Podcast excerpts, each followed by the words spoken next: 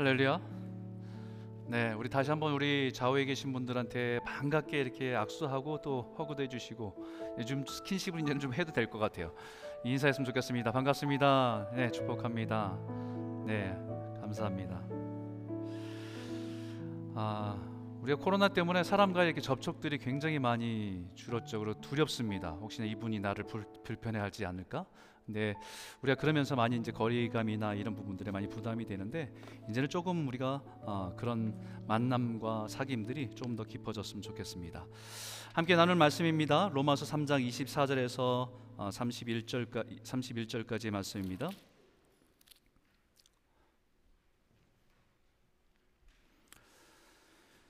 로마서 열한 번째 말씀인데요. 어, 로마서 3장 24절에서 31절까지의 말씀입니다.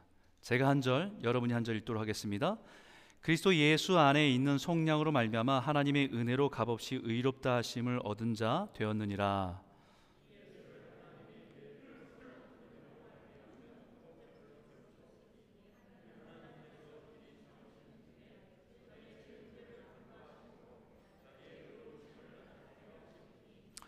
곧 이때에 자기의 의로우심을 나타내사 자기도 의로우시며 또한 예수 믿는 자를 의롭다 하려 하심이라.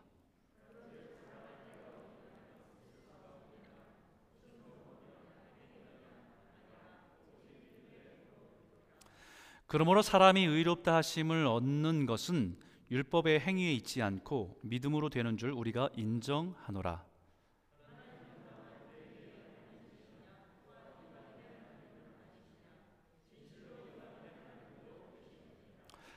할례자도 믿음으로 말미암아 또한 무할례자도 믿음으로 말미암아 의롭다 하실 하나님은 한 분이시니라.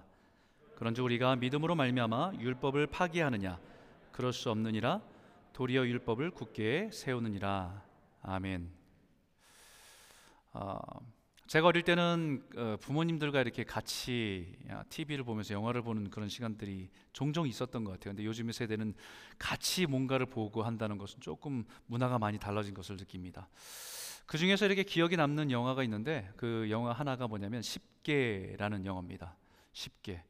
아마 많은 분들이 뭐 영화에서 영화관에서 보기도 하고 집에서 이제 아, 안방으로 들어와서 그 TV로 어, 보게 되는 그런 장면들도 있을 겁니다. 아, 이대 이 우리가 알고 있던 신앙을 어, 기독교적인 그런 성경적인 내용을 영화로 만들어져서 우리가 보게 됐다는 것은 굉장히 그때는 획기적인 일이었고 우리에게도 굉장히 자부심을 주는 그런 영화였습니다. 하나님께서 보내주신 모세를 통해서 그 유대인들을 어, 구원해내는 출애굽의 이야기를 10개라고 하는 그 이야기를 통해서 어, 영화를 통해서 담아냈습니다. 아, 그 애굽에서 노예로 고통받고 있었던 사람들을 하나님 그 백성들을 이끌어내시는 놀라운 사건. 거기서 가장 압권인 장면이 있죠. 혹시 기억나십니까? 아마도 그것은 홍해가 이렇게 갈라지는 장면일 거예요. 홍해가. 지금 보면 이 컴퓨터 그래픽이 굉장히 막 이렇게 어설프게 보일 텐데 그때는 굉장했습니다. 정말 굉장했습니다. 그 스펙타클한 그 모습들이 그 웅장함 속에서 막 감격이 막 아, 밀려올 정도로 대단했습니다. 그걸 보면서 우리는 쉽게 생각하면서 하나님의 그 홍해의 사건들을 기억하게 되는데 사실은 이스라엘이 출애굽 사건 중에 성경으로 가장 중요한 장면은 홍해가 갈라지는 장면이 아니고 열 번째 장자의 재앙에서 하나님의 백성들을 구속하신 사건입니다. 모세를 보내서 하나님의 능력을 보여주셨습니다. 이집트에 있는 모든 신들이 얼마나 무기력한지를 기적을 통해서 보여주셨어요. 재앙을 통해서 보내주셨습니다. 그 재앙은 아홉 가지, 열 가지에 대한 모든 재앙은 이집트가 이집트 사람들이 숭배하던 모든 신들이 무기력함을 드러내는 재앙이었습니다. 그 하나하나 재앙들이 계속해서 반복될 때마다 바로의 마음은 흔들렸습니다. 이들을 그냥 보내줄까 말까. 그런데 끝까지 그 강팍한 마음을 갖게 되죠. 그래서 마지막 열 번째 재앙은 모든 죽음의 재앙이 그 모든 이집트와 이스라엘을 다 이스라엘 백성들 다 덮어버리는 그런 재앙이었습니다. 그래서 그 가정들마다 장자였던 사람들이 죽음을 면치 못하는 재앙이었습니다. 그때 그 재앙 속에서 어, 이스라엘 백성들에게는 그 재앙을 피해갈 수 있는 방법 한 가지를 가르쳐 주죠. 그것은 뭐냐면 가정에서 자기 가족을 위해서 어린 양 한 마리를 잡고 그 어린 양의 피를 문 지방과 문설주에다 바릅니다. 그리고 그 집에 들어가서 가족들끼리 아, 두려움이 있지만 그래도 기도하면서 은혜를 구하면서 식사도 하고 거기서 이렇게 마음 졸이고 했던 그 저녁이었습니다. 그때 이 어둠이 어둠의 그 죽음의 그, 그늘이 그 온 이집트를 다 덮을 때에 곳곳에서 일어나는 사람들의 죽음 때문에 통곡이 시작됐어요. 자기 자녀가 숨을 쉬지 않는 것 때문에 통곡하는 일들이 시작됐습니다. 그 두려움이 엄습할 때 하나님의 그 죽음의 저주가 하나님의 백성들을 뛰어넘는 구원하는 구별하는 사건이 이 출애굽 사건의 가장 중요한 사건이었다는 거죠. 그때 이 말씀을 이렇게 말합니다. 내가 애굽 땅을 칠 때에 그 피가 너희가 사는 집에 있어서 너희를 위하여 표적이 될지라 내가 피를 볼 때에 너희를 넘어가리니 재앙이 너희에게 내려 멸하지 아니하리라. 하나님의 심판이 임할 때 그 죽음의 재앙을 피할 수는 없었습니다. 그런데 그 재앙이 그 죽음의 저주가 어린 양의 피 그게 그 집의 문설에 임방에 발라진 집은 패스 오버 한다는 거예요. When I see the blood, I will pass over you입니다. 내가 그 피를 볼 때 그 집을 넘어가겠다라는 겁니다. 그 집안에 있는 사람이 얼마나 착한 사람인지 또 얼마나 선한 사람인지 또 정직한 사람인지 올바른 사람인지 그것을 보지 않고 그 집에 바른 어린 양의 피를 보고 패스 오버하겠다라는 말씀입니다. 어린 양의 피로 인해서 구원을 받은 놀라운 사건입니다. 이것이 우리가 믿는 예수 그리스도의 십자가의 죽음과 보혈에 대한 예표입니다. 사인입니다. 그래서 오늘 본문이 이렇게 말합니다. 25절 같이 한번 다시 한번 읽겠습니다. 시작. 이 예수를 하나님이 그의 피로써 믿음으로 말미암는 화목 제물로 세우셨으니 이는 하나님께서 길이 참으시는 중에 전에 지은 죄를 간구하심으로 자기의 의로우심을 나타내려 하심이라. 예수 그리스도의 피로 인해서 죽음과 사망의 재앙이 믿지 않는 자들에게 그 죄를 하나님께서는 그것을 간과하심으로 패스 오버 하심으로 예수 그리스도의 의로 우리를 덮으신 것입니다. 하나님께서 믿는 우리를 보실 때 우리 안에 있는 예수 그리스도의 보혈을 보시고 우리를 의롭다고 하시는 것이지 우리 한 사람 한 사람의 행위를 보고 의롭다고 하시지 않은 것입니다. 우리가 예수를 믿었기 때문에 그 피의 공로와 능력을 믿기 때문에 우리 안에 있는 예수의 피의 흔적을 보고 패스 오버하고 의롭다라고 말씀하시는 거예요. 예수 그리스도는 하나님과 우리를 위한 화목 제물이 되어 주신 것입니다.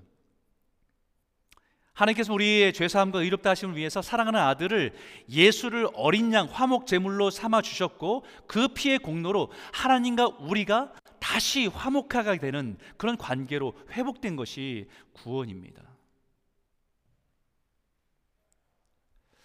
우리 죄로 인해서 하나님께 나아갈 수 없는데 하나님께서 화목 제물의 희생으로 자신의 생명을 내어 주심을 통해서 우리가 하나님께로 한 걸음 한 걸음 나아갈 수 있도록 그 길을 열어주신 것이 예수님의 보혈의 공로입니다. 그렇기 때문에 구원은 하나님의 은혜예요. 하나님의 은혜라는 말은 우리 스스로 어떤 노력이나 어떤 대가나 어떤 공로로 치르고 얻을 수 있는 것이 아니라는 것입니다. 오직 믿음으로 받게 되는 하나님의 선물이기 때문에 은혜입니다. 그래서 24절에 그리스도 예수 안에 있는 속량으로 말미암아 하나님의 은혜로 값없이 의롭다 하심을 얻은 자 되었느니라. 값없이. 우리는 값없이 받았죠. 근데 하나님은 엄청난 대가를 치르신 거예요. 마치 하나님 법정에서 우리의 이름을 부르면서 제 이름을 이용건 무죄라고 선언합니다. 우리 죄를 생각하면 마땅히 사형을 받아야 될 사람이라는 것은 아는데, 아는데 예수 안에 있는 속량, 마땅히 치러져야 될 그 죄의 대가를 예수가 다 치렀기 때문에 우리를 무죄라고 선언하는 것입니다. 그 법정에서 우리 자신을 보지 않고 우리가 의지하는 우리를 껴안고 계시는 예수를 보면서 우리를 대신해 그 대가를 치르신 예수를 보면서 무죄라고 선언하는 것입니다. 그렇기 때문에 은혜죠. 내가 할 수 있는 것이 아무것도 없는데, 내가 한 것이 아무것도 없는데, 그럼에도 불구하고 우리를 의롭다고 하시니까 하나님의 은혜입니다. 우리 사실 한 게 없잖아요. 단지 믿음의 빈손으로 하나님의 은혜를 구하고 받은 것밖에 없습니다. 우리는 값없이 받지만 하나님 편에서는 엄청난 대가를 치르신 겁니다. 그렇기 때문에 이 은혜를 알고 깨닫는 사람은 변화가 시작됩니다. 예수 믿는 사람은 단지 믿고 언제 죽으면 천국 간다라고 하는 막연한 믿음이 아닙니다. 믿음으로 받았다고 한다면 자연스럽게 그 삶에서 우리 삶에서 여러 가지 변화들이 시작된다는 것을 의미합니다. 그 변화에 대해서 오늘 본문에 세 가지 질문을 하고 있어요. 우리 이 말씀을 통해서 우리는 이 질문에 우리가 믿음으로 답해야 됩니다. 첫 번째 질문이 이거예요. 우리 예수로 예수님으로 인해서 구원받고 하나님의 백성이 되어서 구원받은 백성으로 살아간다고 한다면 당신의 삶의 자랑이 무엇입니까? 우리 27절 한번 읽어 볼까요? 함께 읽겠습니다. 시작. 그런즉 자랑할 때가 있느냐 있을 수 없느니라. 물은 법으로냐 행위로냐 아니라 오직. Can we boast? 자랑할 것이 있습니까? 무엇을 자랑하십니까? 하나님을 모를 때는 중심이 나였습니다. 그러다 보니까 늘 사람 앞에서 내세우고 싶은 것, 그것은 내가 무엇을 하고 무엇을 이루었고 또 어떤 것을 가졌는지에 대해서 우리는 자랑하고 살았습니다. 내가 어떤 학교를 졸업했는지, 내가 어떤 집안에서 자라고 있는지, 내가 어떤 직업을 가지고 살아가고 수입이 얼마나큼 되는지, 내가 얼마나 똑똑한지, 내가 얼마나 선하고 착하게 살았는지, 이런 것들이 우리들의 자랑이었어요. 이제는 자기의 자랑에서 이제는 나이가 들수록 그 자랑이 자녀들로 바뀝니다. 자녀들이 그것을 추구하며 살아가는 모습을 자랑하기 시작해요.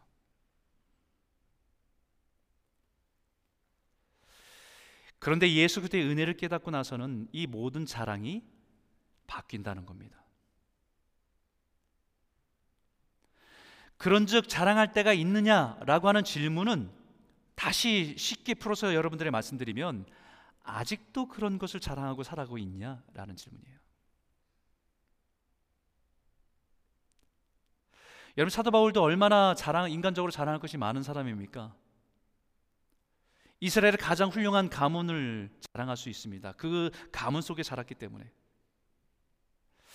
북이스라엘과 남유다가 지면서 북이스라엘 우상 숭배로 다 망가질 때 남유다는 그래도 신앙의 정통성을 지키고 있던 유다와 베냐민 지파 자기가 베냐민 지파에 속하고 있어서 그 정통성 아래 있다는 것도 자랑할 수 있습니다.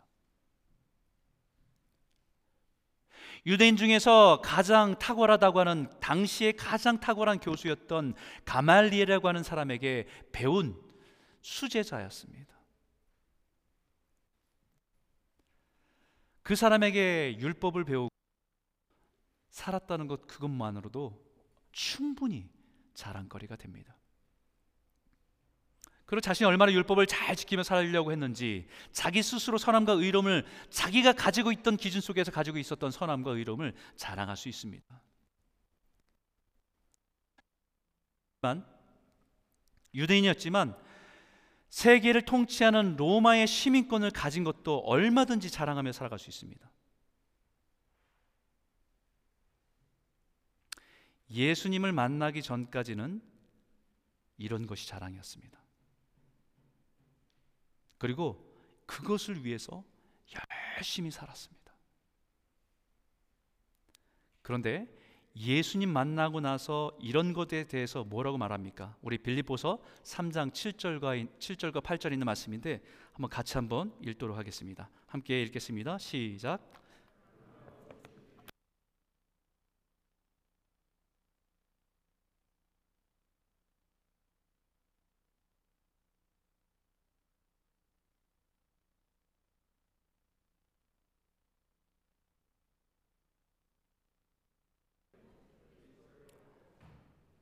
네. 여러분 사도 바울이 그렇게 자랑스럽게 생각했던 인생의 목적을 두고 열심히 살았던 모든 것들을 뭐라고 얘기해요? 유익했던 것이라고 그래요.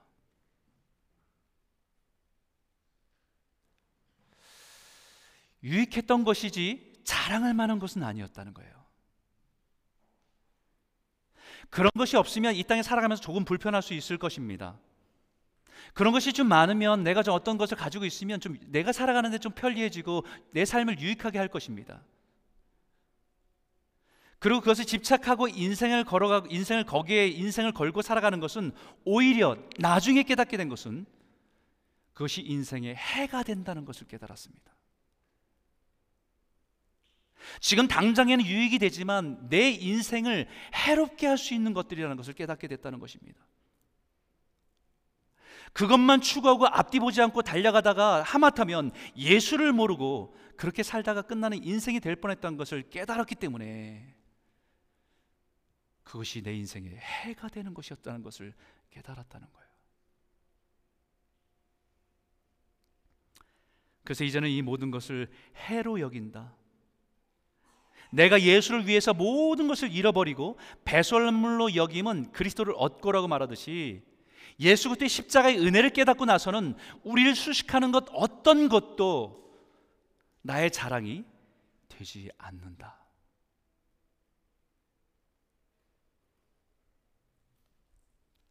여러분 우리가 믿음으로 구원받은 것이 은혜라고 우리가 깨닫게 되면요. 우리의 자랑의 내용이 바뀌어야 돼요. 당연히 바뀝니다. 오직 우리를 죽음에서 건지신 예수님의 사랑, 십자가의 보혈만을 자랑하고 살아가도록 되어 있습니다. 우리의 가치가 가치관이 바뀌게 되어 있는 거죠. 여러분 우리는 신앙을 가지고 살아가는 여기 있는 계신 분들은 신앙을 가지고 살아가는 분들이니까 그래도 세상을 세상 것을 자랑하지 않으려고 애를 쓰고 살아가요. 그런데 우리는 실수할 때가 있어요. 믿음을 가지고 살아가면서도 세상 것은 자랑하지 않지만 우리가 신앙생활 하면서도 우리가 중심이 되어서 엉뚱한 것을 자랑하며 살아갈 수 있다는 거예요. 그게 극단적으로 나타난 성도들의 교회가 어디냐? 고린도 교회였습니다. 하나님께서는 그들에게 마음껏 부어주셨어요. 성령의 은사들을 마음껏 부어주셨습니다. 성령의 영적인 체험들을 마음껏 누렸습니다. 그런데 그것이 자랑이 됐어요. 은사를 부어주셔서 각자의 주신 것을 통해서 하나님의 교회를 섬기고 서로를 섬기도록 우리에게 주신 사명이 있는데 사명은 잊어버린 채 내가 받은 그 은사만을 받지 못한 사람들을 비교하면서 자기 것을 자랑했습니다. 사람들이 경험하지 못한 영적인 체험들을 자기는 대단히 영적으로 깊은 사람인 것처럼 영적으로 굉장히 성숙한 사람인 것처럼 그 사람과 비교하면서 자기들을 드러내는 일에 자랑했습니다.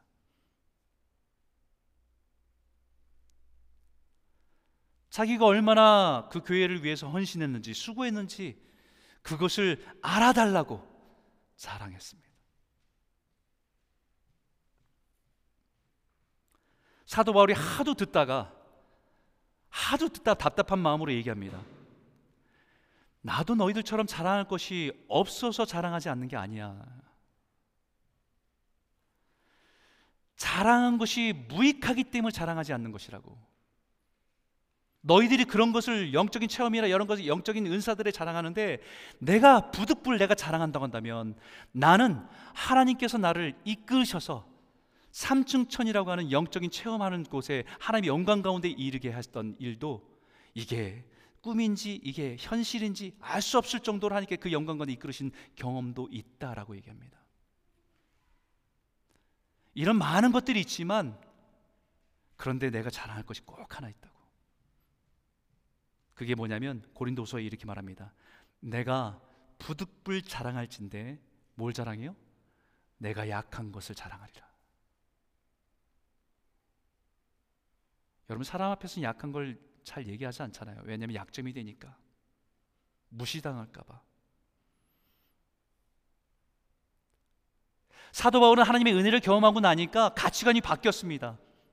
옛날엔 사람들 앞에 눌리고 싶지 않았고 강하게 보이고 싶었고 대단한 사람인 것처럼 보이고 싶은 것이 그의 자랑이었습니다. 그런데 예수의 은혜를 깨닫고 나니까 자기 약한 것을 그대로 인정하면서 그것을 드러내는 거예요. 왜냐하면 내가 약한 것이 드러날수록 내 안에 역사하신 주님이 드러나니까요.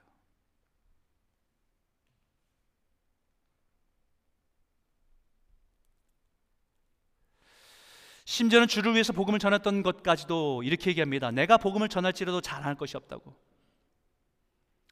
내가 부득불 해야 될 일이었다고. 만일 복음을 전하지 아니하면 내가 화가 있을 것이기 때문에 내가 부득불한 것이었고 내 은혜 때문에 내가 받은 은혜 때문에 해야 될 일을 한 것뿐이라고. 주의 복음을 전하다가 끌려가서 매를 맞기도 하고 복음을 전하다가 죽을 고비를 수없이 넘기기도 하고 돌에 맞아서 거의 죽음 가운데 버려짐을 받아보기도 하고 깊은 바다와 강과 시내의 위험 가운데 강로를 만나기도 하고 때론 잠도 못 자고 추위에 더위에 고생하고 심지어는 평생 결혼하지 못하면서 복음을 전했지만 그가 얘기하는 것은 자랑할 것이 없습니다. 내가 해야 할 일을 했을 뿐입니다. 이 말은 나를 죽음에서 생명을 구원하신 그분을 증거하고 전하는 일인데 무슨 자랑이요? 마땅히 해야 할 일을 했을 뿐입니다.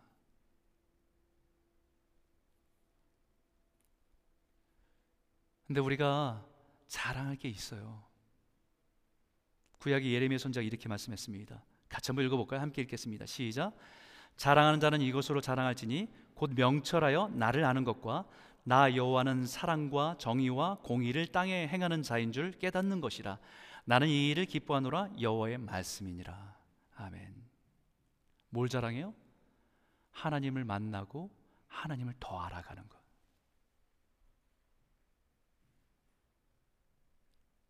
그렇기 때문에 우리 인생의 고난을 만날 때에 그 고난은 우리에게 참 피곤한 일이고 힘겨운 일이지만 그 고난 속에서 하나님을 만났다고 한다면 그 고난은 자랑입니다.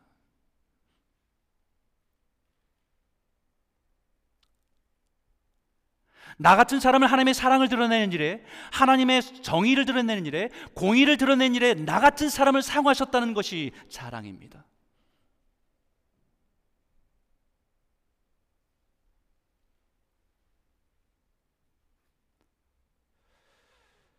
사랑 성도 여러분, 우리가 예수로 인해서 구원받은 하나님의 백성이라면 이제는 우리의 자랑거리가 바뀌기를 소원합니다. 세상의 것이 아니라 하나님이 우리에게 주신 거 말고 우리가 그 하나님을 자랑하고 하나님을 드러낸 일에 쓰임 받는 저와 여러분 모두가 되시길 주 이름으로 축원합니다. 두 번째 말씀입니다. 두 번째 질문이에요. 여러분들이 볼 때 모든 사람들이 하나님 앞에서 평등합니까? 30절에 있는 말씀이에요. 같이 한번 읽겠습니다. 시작. 하나님은 다만 유대인의 하나님이시냐? 또한 이방인의 하나님은 아니시냐? 진실로 이방인의 하나님도 되시느니라. 하나님 앞에 어떤 차별이 있느냐? 다시 말하면 우리에게 주신 구원은 유대인이나 헬라인이나 이방인이나 우리가 가지고 있는 어떤 배경과 인종과 학벌과 성별과 상관없이 차별 없이 주시는 하나님의 은혜를 믿음으로 받아서 우리가 구원받은 백성인 것을 고백하는 것이에요. 그렇다고 한다면 우리는 그 믿음을 가지고 살아간 사람이라고 한다면 우리 또한 사람들을 차별해서는 안 됩니다.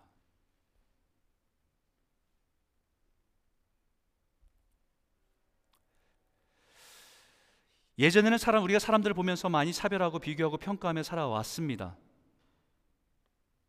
그런데 이제는 우리가 하나님의 그 은혜로 차별 없이 받은 은혜를 누리고 있는 사람이라고 한다면 우린 누구를 보더라도 하나님 앞에서 구원받아야 될 하나님의 사랑하는 백성이라는 것을 보고 우리는 그 사람을 인정해 줘야 됩니다.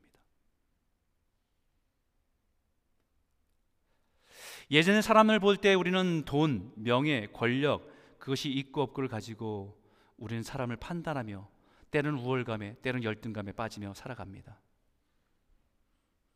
그런데 우리는 하나님 보실 때 동일한 자녀이고 사랑받아야 될 자녀로 봐야 되는 거예요.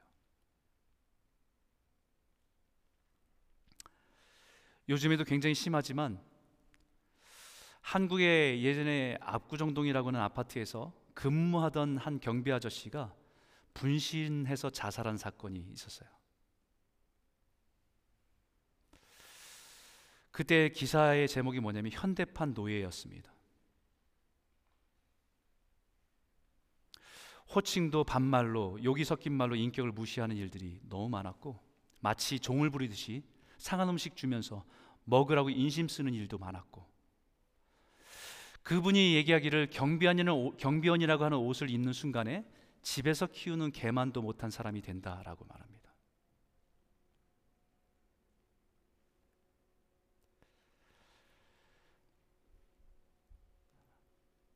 예전엔 신분의 체계 때문에 사람들을 그렇게 보았다고 한다면 이제는 이 시대는 자본주의 사회 속에서 우리는 경제적인 능력을 가지고 사람들을 구별하기 시작해요. 우리가 믿음으로 차별 없이 구원받은 백성인데 사람들이 있고 없고를 가지고 사람들을 구별합니다. 그리고 대화 대우해요. 하나님 앞에서는 가진 자나 없는 자나 노인이나 아이나 여자나 남자나 배운 자나 배우지 못한 자나 모든 사람들의 하나님입니다. 성경에 끊임없이 구약에 하나님께서 말씀하실 때 나는 고아와 과부의 아버지 되신다고 말씀하세요. 왜냐하면 그 사회가 그 사회가 남편이 없고 부모가 없는 사람들을 무시하고 차별했기 때문입니다.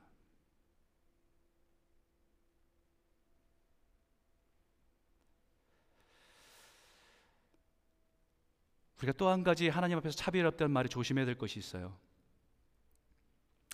최근에 많은 이슈가 되고 있는 차별 금지법 이 법을 법 때문에 굉장히 혼돈이 많은 세대를 살아가요. 이 말의 단어만 차별 금지법이란 단어만 들으면 합리적이고 좋은 것입니다. 차별에 대한 잘못된 이해가 이 안에 포함되어 있습니다. 단순하게 말하면 법 앞에서 모든 사람이 평등하기 때문에 어떠한 이유로도 차별을 받아서는 안 됩니다.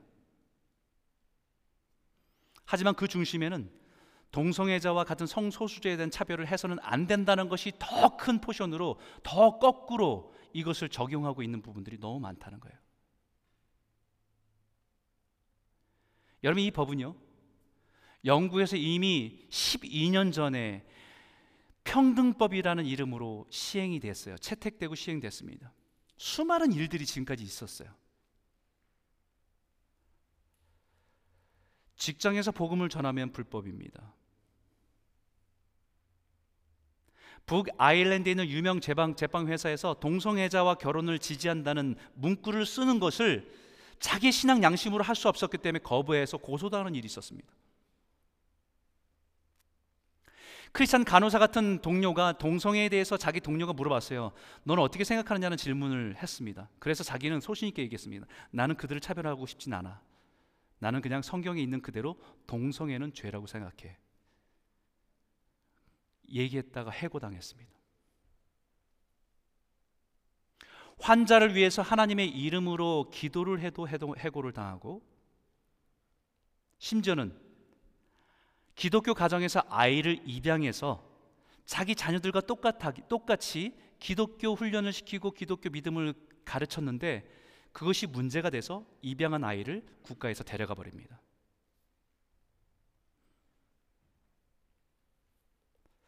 한 교회에서 교육 전수사를 뽑는데 그 교육 전수사가 동성애자라는 사실을 알게 돼서 정중하게 우리는 그럴 수 없다라고 거절했습니다. 이것이 소송이 돼서 6만 불의 소송 비용을 부담했습니다.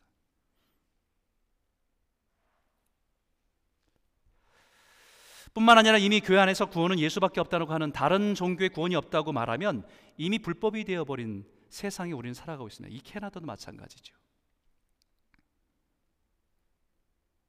이것을 세상은 차별이라고 얘기해요.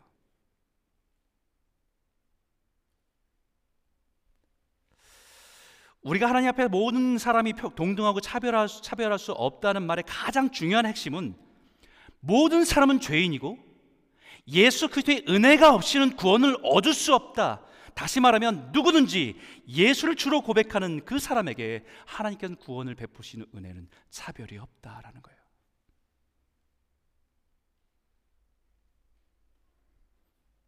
요한복음 3장 16절에 하나님이 이 세상을 이처럼 사랑하사 독생자를 주셨으니 이 세상을 이처럼 사랑해서 이 세상이라고 하는 것은 모든 사람을 포함하는 것입니다.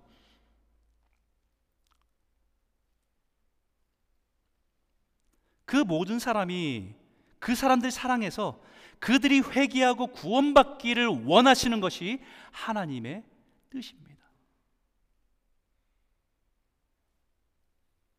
동성애자도 예수의 복음이 필요합니다. 창녀도 강도도 십자가의 복음이 필요하다는 것에는 다 똑같습니다.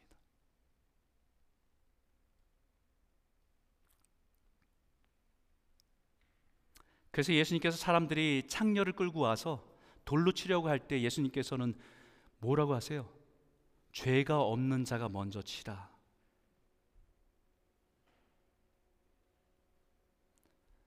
그 말 속에 사람들은 자기의 양심을 비춰봅니다. 그 말 속에 담겨져 있는 것은 음욕을 품고 살아가는 그 사람들과 이미 그렇게 죄를 범하고 있는 그 여인과 다를 바 없는 죄인이라는 것을 깨닫게 하시는 거예요.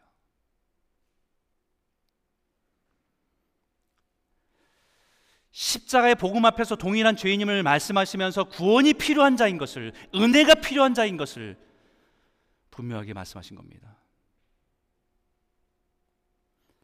예수님께 창녀를 그들과 동일하게 차별 없이 대하셨어요. 거기에 따라서는. 그리고 이렇게 말씀하십니다. 가서 다시는 그와 같은 일을 하지 말라. 예수님은 죄와 사람을 구별하셨습니다. 세상의 모든 사람들이 예수 그리스도의 십자가의 은혜 앞에서는 차별되어서는 안 됩니다. 평등합니다. 그러나 하나님 앞에서 죄는 반드시 구별되어져야 됩니다.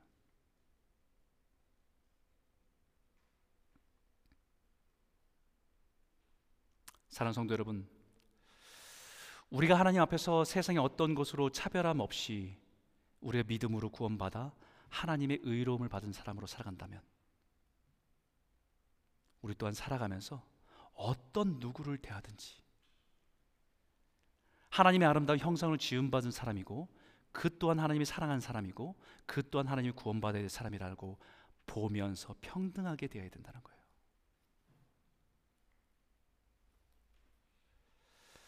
저 여러분이 이 세상의 수많은 사람들과 만날 때에 예수의 사랑으로 차별 없이 대하는 축복된 통로로 살아가는 저와 여러분 모두가 되시기를 주의 이름으로 축원합니다. 세 번째 질문입니다. 우리 예수를 믿음으로 구원받아서 의롭다움을 받아서 우리는 값없이 구원을 누리는 사람입니다. 그러면 믿음으로 사는 것이 율법을 무시하고 막 살아도 되냐는 거예요. 거기에 대한 질문입니다. 31절입니다. 같이 한번 읽어 볼까요? 함께 읽겠습니다. 시작. 그런즉 우리가 믿음으로 말미암아 율법을 파기하느냐? 그럴 수 없느니라. 도리어 율법을 굳게 세우느니라. 세 번째 질문은 우리가 믿음으로 구원받았다 하면 그러면 아무렇게나 막 살아도 됩니까?라고 하는 질문입니다. 사람들이 믿음, 믿음으로 값없이 구원을 받았다는 말에 대해서 오해하는 부분입니다. 초대교회 안에서도 우리가 믿음으로 구원을 받았기 때문에 이제는 어떻게 살아도 상관없다라고 하는 이단들이 생겨났습니다. 구원은 우리 영적인 구원이기 때문에 영적으로 영원히 구원받기 때문에 육체적으로 죄인 죄를 질 수밖에 없는 것은 어쩔 수 없다. 그렇기 때문에 그것은 괜찮다라고 하는 사람들이 나타난 것이 영지주의였어요. 그것이 맥락을 같이 하는 것이 오늘날 구원파의 신앙이에요. 믿음으로 구원받는 것이 이렇게 쉬울 수가. 이제 예수 믿고 세례도 받았고 죽어서 천국 갈 수 있고 마음대로 살아도 되겠네라고 하는 것으로 방탕한 삶을 살아가고 있다고 한다면 그것은 궤변입니다. 우리의 믿음으로 구원받았다는 것은 율법을 파기하고 필요 없는 것을 만드는 것이 아니라고 분명히 말합니다. 오히려 율법을 더 굳세게 세운다는 거예요. 우리의 행위로 구원받는 것이 아니고 믿음으로 구원받았기 때문에 이제는 책임 없는 삶을 살아도 된다는 말이 아니라 오히려 책임 있는 삶을 살아가게 된다라고 하는 것입니다. 예수 그리스도의 십자가는 나를 향한 은혜의 사건입니다. 그 십자가 달려 있어야 할 사람이 나라고 하는 것을 깨달아야 돼요. 십자가를 보면서 저기에 예수님이 달리신 모습을 보면서 저기에 내가 있어야 될 자리에 예수님이 대신 십자가에 못 박혔구나라는 것이 처절하게 깨달아져야 됩니다. 그래야 십자가가 은혜로 다가와요.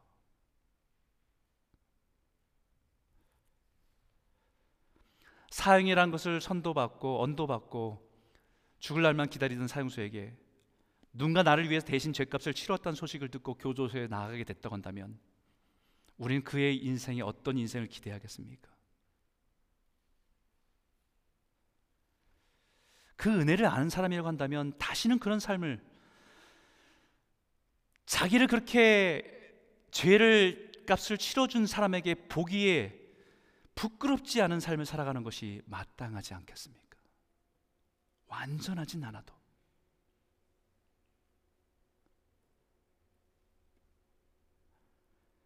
그러나 우리의 의지와 습관에 있어서 쉽게 죄를 짓고 살아가는 존재임을 하나님은 아십니다.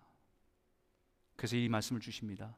빌리보스 2장 13절 마지막 절 한번 크게 한번 읽겠습니다. 시작. 그러므로 나의 사랑한 자들아 너희가 나 있을 때뿐 아니라 더욱 지금 나 없을 때에도 항상 복종하여 두렵고 떨림으로 너희 구원을 이루라.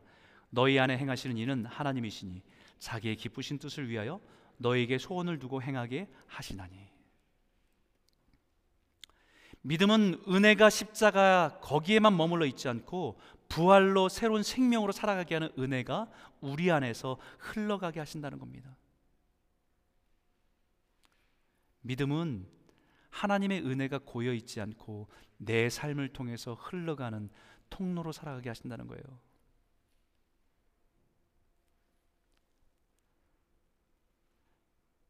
우리가 구원받은 백성으로 살아가면 우리 안에 예수의 생명이 그렇게 살고 싶은 마음을 줘요.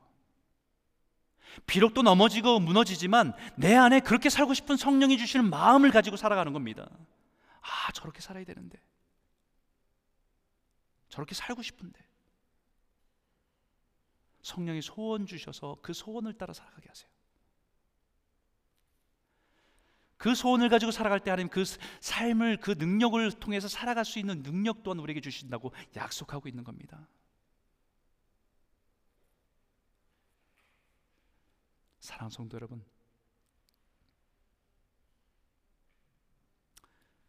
믿음으로 구원받은 하나님의 백성이 대답해야 될 질문이에요. 우리의 삶의 자랑이 바뀌고 있냐?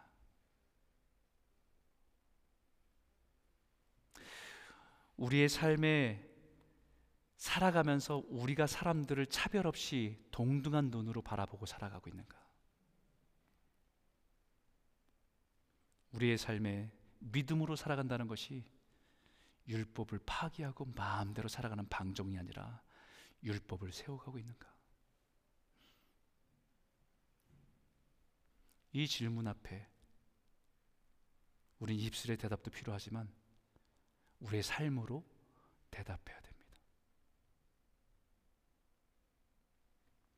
사랑 성도 여러분, 이번 한 주간 우리가 살아간 매 순간순간마다 이 질문에 대한 답이 우리의 삶을 통해서 드러나는 복된 한 주간 되시길 주의 이름으로 축원합니다. 기도하겠습니다. 오늘 말씀을 의지해서 함께 기도했으면 좋겠습니다. 하나님, 예수 그리스도를 믿는 믿음으로 값없이 받은 구원의 은혜가 우리의 삶의 변화로 열매 맺게 하여 주십시오. 세상 자랑 다 사라지고 오직 예수 그리스도만 우리의 자랑이 되게 하여 주시옵소서. 배설물과 같은 허무한 것을 쫓아가는 인생 되지 않게 하여 주시고 하나님을 알아가는 것 그것을 나의 자랑으로 삼는 인생 되게 도와주십시오. 차별 없이 사랑받은 존재로서 세상에 소외되고 외로운 영혼들을 귀히 여기며 예수님의 마음으로 사랑하며 섬길 수 있는 마음을 허락하여 주시기 원합니다. 우리 한번 같이 한번 기도할까요? 함께 기도하겠습니다. 하나님 아버지 감사합니다. 하나님 아버지 오늘 이 말씀을 통해서 우리 자신을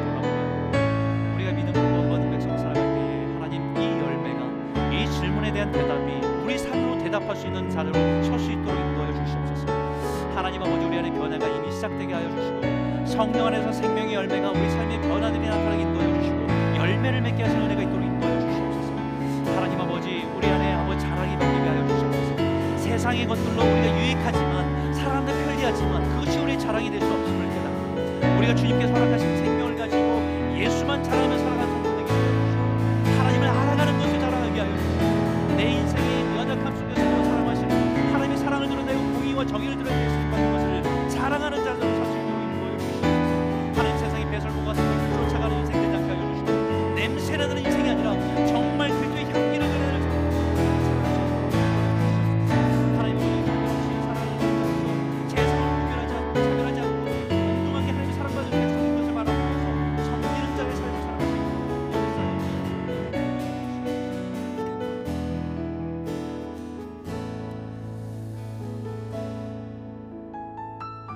살아계신 하나님 아버지 참 감사합니다. 예수님의 그 보혈의 공로로 인해서 우리가 하나님의 자녀 되고 백성 되고 의롭다함을 받은 그것을 잃어버리지 않고 그 구원의 감격과 은혜가 다시 회복되길 원합니다. 값없이 받은 그 은혜가 값이 없어서 가치가 없어서 값없이가 아니라 우리가 갚을 길 없어서 가치를 따질 수 없어서 값없는 하나님의 은혜인 것을 깨닫게 하여 주시고 우리가 그 복음의 능력에 사로잡힌 채 우리 삶 가운데 놀라운 성령의 변화들이 시작될 수 있도록 인도하여 주시옵소서. 세상의 것을 자랑하며 그 배설물과 같은 것을 자랑하면서 인- 살아가는 인생이 되지 않게 하여 주시고 그것들은 우리에게 허락하신 하나님의 것으로 유익하지만 살아가는데 유익하지만 그러나 그것이 우리 인생의 해가 될 수 있고 하나님 오직 주님의 은혜만을 자랑하며 살아가는 성도로 설수 있도록 우리를 붙들어 주시옵소서. 하나님 배설물과 같은 것을 추구하면서 그것을 쫓아가는 냄새나는 인생이 되지 않게 하여 주시고 그리스도를 닮아가는 그리스도의 향기가 나타나는 성도들로 설 수 있도록 저희를 인도하여 주시옵소서. 세상을 섬기라고 우리에게 주신 하나님의 모든 것들을 하나님 우리를 통해서 하나님을 알아가는 그 기쁨이 있게 하여 주시고 부족한 우리를 통해서 하나님의 사랑과 하나님의 공의와 정의를 드러내는 일에 내 인생을 쓰임 받는다는 것에 대해서 감사하고 자랑할 수 있는 성도가 될 수 있도록 허락하여 주시옵소서. 오늘 다시 한번 우리 성도들을 예수의 생명 가운데 일깨워 주시고 성령의 소원을 우리에게 주셔서 거룩함으로 온전함으로 주님을 닮아가는 삶이 우리의 삶의 평생 소원이 되게 하여 주셔서 그 닮아가는 그 인생에 주님을 날마다 날마다 닮아가는 능력을 우리 가운데 허락하여 주시옵소서. 예수 그리스도의 이름으로 감사하며 기도드렸습니다. 아멘.